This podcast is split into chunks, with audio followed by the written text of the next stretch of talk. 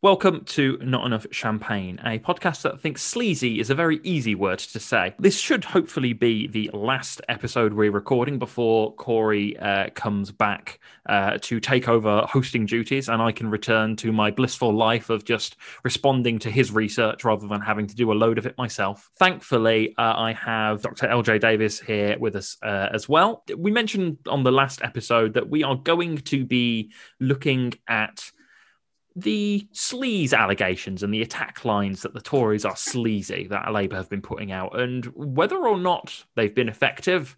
Spoiler alert, they haven't. Just look at the results in the local elections, but why they've not been effective and what Labour needs to do moving forward.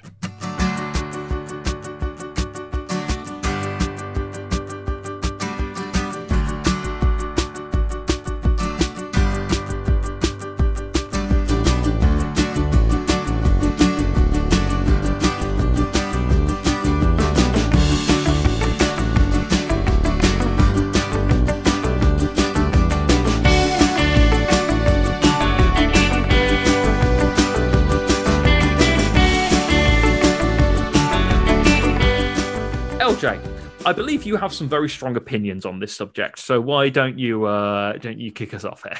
My general feeling here is that the, the attacks on Tory sleaze are not only ineffective but actually counterproductive.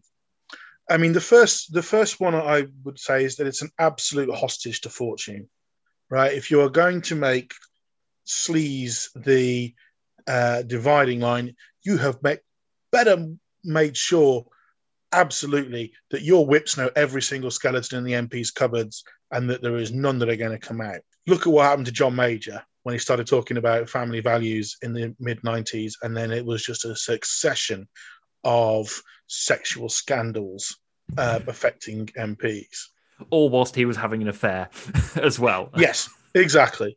That also links to the second point I would make, in a sense. Um, and I don't want to seem to be casting dispersions on on people in the party or any other party. But there is a certain amount of the public goes, well, of course, they're a politician. Um, and it's not linked just to the Tories, right? That kind of sleaze stuff spatters because it ain't long ago that we had the expenses scandal. Anyone who is able to vote and is not still a teenager remembers the expenses scandal, which touched all parties.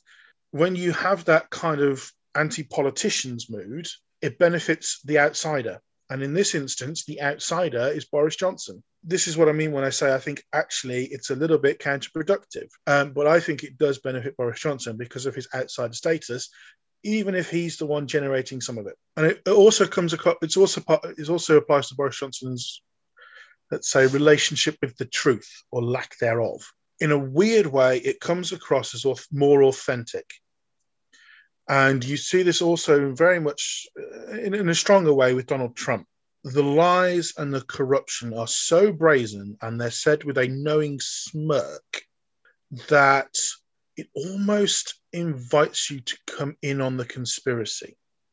And what I mean is that it plays into this notion that we talked about just a moment ago about all politicians lie, all politicians are corrupt.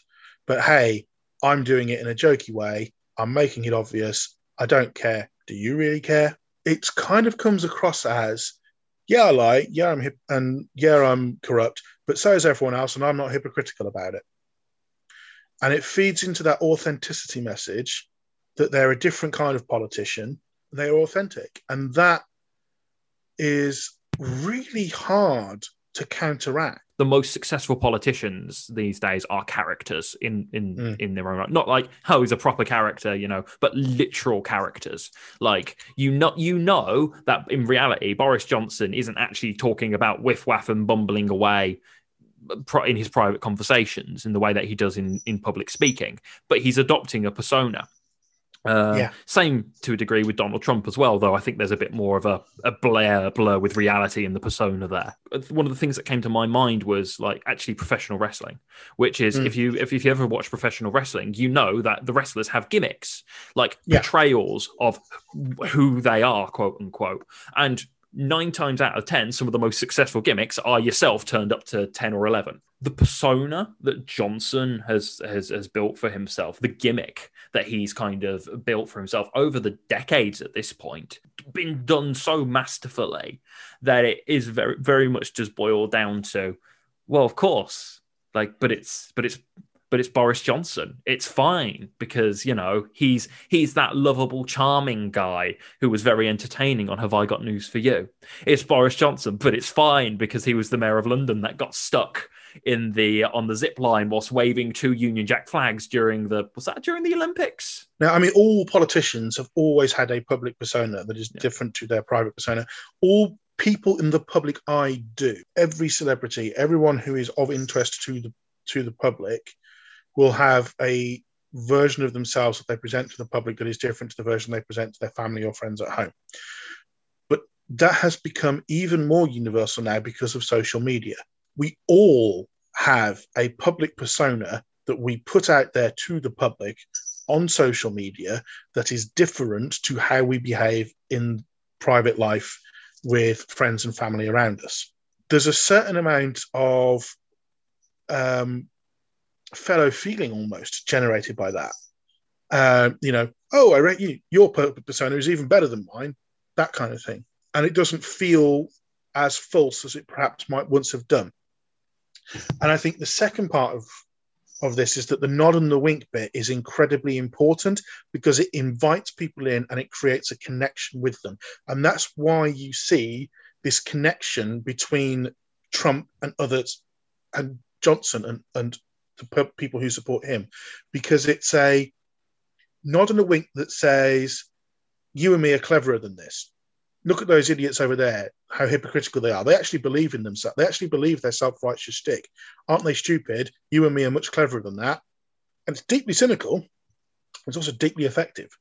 Um, and it creates that bond that says, you know, you and me know better. This stuff absolutely plays into Johnson's persona and it allows him to build that connection within people, and it allows him to to feed that persona. I, I think the last sort of point I would make actually is we are again and again talking about the Tories, you know, with this stuff, and the focus is on them rather than on us as an alternative.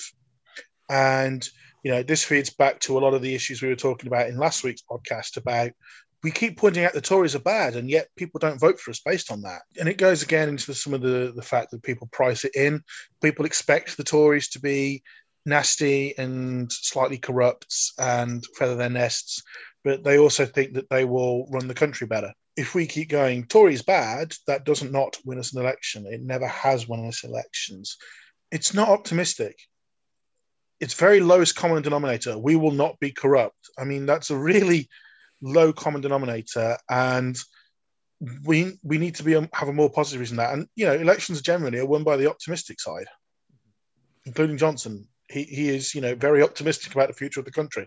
I think it was Rafael Behr put out a piece. Um, the reason Labour's doing this is because it's the only Tories that they feel they know how to attack and win against. Because yes. they because that's what they were up against un, under Blair. Um, it was, you know, sleazy Tories during the 90s, uh, you know, cash for questions, all of that sort of stuff, active corruption. But even then, I'm sat here kind of going, yeah, that is blatantly what we're doing. We are kind of just once again, as a party, look, fighting not just the last war, but the last the, but the last two wars, the and, war before, yeah, yeah, the war before last, all of these different things, rather than looking at where the battle lines are now and, and trying to, to to advance tactically the, the, the major thing to me is not that you know the Tories were sleazy during that period. It's the fact that the Tories looked incompetent during that period. Mm-hmm. The the the thing for the most part, I think that people seem to forget is that that it's the Tories have that reputation of competence, and it's only when they break it that yeah. that, that that Labour tends to get a hearing. What we're not necessarily seeing is uh, currently is actual incompetence. We are seeing what you can describe as sleaze, absolutely, but people don't care. We have seen the, a lot of incompetence. It's just not been.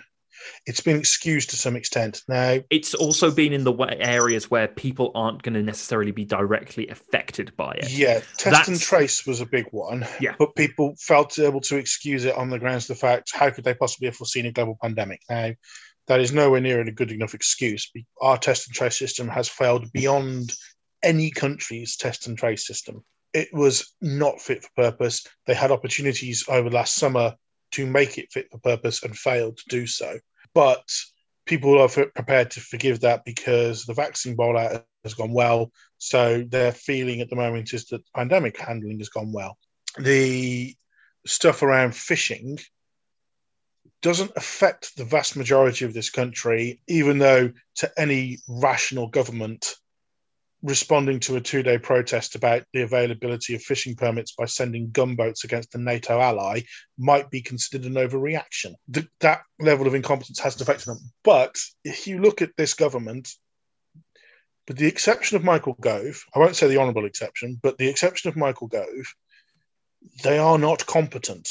Dominic I didn't realize we were in Ireland. Raab is not a competent foreign secretary. Rishi Sunak, we haven't seen have an opportunity to see whether he's competent or not, really. Uh, uh and I think with, with Sunak, we kind of have seen his level of competence in that we had eat out to, eat, help, out. eat out to help Yeah. out, and every opportunity he's had to face public scrutiny, he's sent an underling.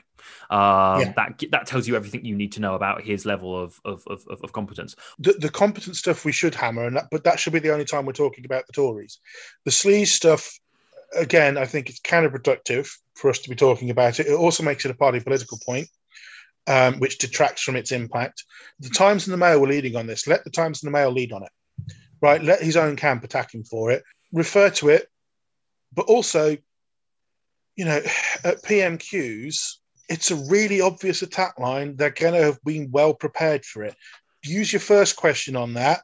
Once you've got that marker down, you know, when Keir said we've made that note that, you know, you breached the serial code, whatever, flip it to something else that they've not prepared on. Yeah, and that's Um, that's you know- that's actually something that's really quite interesting in comparison to Starmer's approach now. I feel at PMQs compared to the early kind of like sets he had, um, where at the beginning he would dart around questions, and it would be obvious that well, of course, Keir Starmer was going to ask about uh, you know whatever the topic of the day was, and then in some instances he wouldn't. Or he would do Yeah. just one question and then move on to something completely different. And then you could just see the horror on Boris Johnson's face as he went, I didn't think he was going to ask that, and we've not prepped for that. And because Boris Johnson, for all his strengths in many areas, is not a good thinking, uh, good at thinking on his feet. He can only fall back. That's why he constantly falls back to the same old tropes. And it's just like, well, you were against Brexit, or you voted for this, and it's just like, well, no, actually, we didn't, or we did vote for that, and we supported you. So what are you all talking about? We should be talking more about what we want to do. We should be setting out that vision. I mean, again, on like the, the last episode where we were delving into the uh, the results of the local elections, um, you know, you you pose the pose the point of what are the five things that Keir Starmer stands for, Keir Starmer's Labour stands for, and you know, neither of us could come up with anything because that that hasn't been set out. So. I suspect because that hasn't been set out, that's why they've been trying to lean into this, like, oh, oh, sleaze, and uh, sleaze uh, sleaze line because it's it's familiar, it's nice. It makes us as the as left wingers feel feel really really nice. And uh, like hand on heart, I'm as guilty of this as anybody else. Like I'm sure if somebody got a hold of my my WhatsApp messages to people or kind of read through my Twitter timeline, like they'd find me kind of saying this is outrageous, all of those different things. Johnson's got to be done for this, you know, latching on to whatever small poll shifts I could see as as, as proof to, for my narrative because like I'm aware of like the bubble. I'm in all of these things. Doesn't mean I'm not part of one. Um, And It's, you know, it's being human. yeah, yeah, absolutely. Like, um, like one of the things is me, me and Corey have always tried to be aware of our limitations in that regard, and also just hold our hands up and go, "Yep, we got that wrong," rather than doubling down. Um, And on this, it's entirely possible that if you went back and took a look, like as much as I'm saying these things now, I did actually get it wrong, but because I'm just viewing everything through the one lens, my my one lens, I'm not even necessarily re- realizing how out I was in terms of public Yeah. perception at the time. So I'm sat here kind of going, going, well, I was a bit off, but you know what, my the general point still stands or whatever. It's like actually I could be completely Yeah. out the window, you know. For listeners who are hearing cat bells and things like that, our our, uh, our cat Lily is currently being very much a pest and wanting attention and fuss. So, uh, apologies if you're hearing little jingle bells in the background of the podcast. Uh, it's fine. Lily has just officially become the not enough champagne cat. Yeah, we, we, we have three, so you, you know, yeah, Lily's the one for it. Lily Lily is a little bit neurotic. Um, adorable cat. I love the cat to bits, but but she is a little bit neurotic. Um, yes, right. Yeah. I think I think there's a certain link to the podcast with that. She's a good substitute for Corey. I think we'll leave that there. Watch for what hopefully is the final time. I just need to remember what the outro is. So this is if you want to hear more of us, you can or can find out more from us, you can go to notenoughchampagne.com. You can follow us on Twitter at no champagne pod, you can head over to Patreon, uh, patreon.com slash not enough champagne, where you can throw us a couple of quid every month to help run the uh, podcast and cover our costs, um, where you gain access to unique episodes, uh, as well as a few other bits and pieces, uh, like roundtable discussions and things like that. Um, you can head over to facebook.com slash not enough champagne. Uh, James Cram designed our logo. Dave Depper did our theme song, Plucky Good Times. I'm Steve Haynes. I am at Acoustic Radical on Twitter. LJ. I am at LJD Labour. Happy plotting.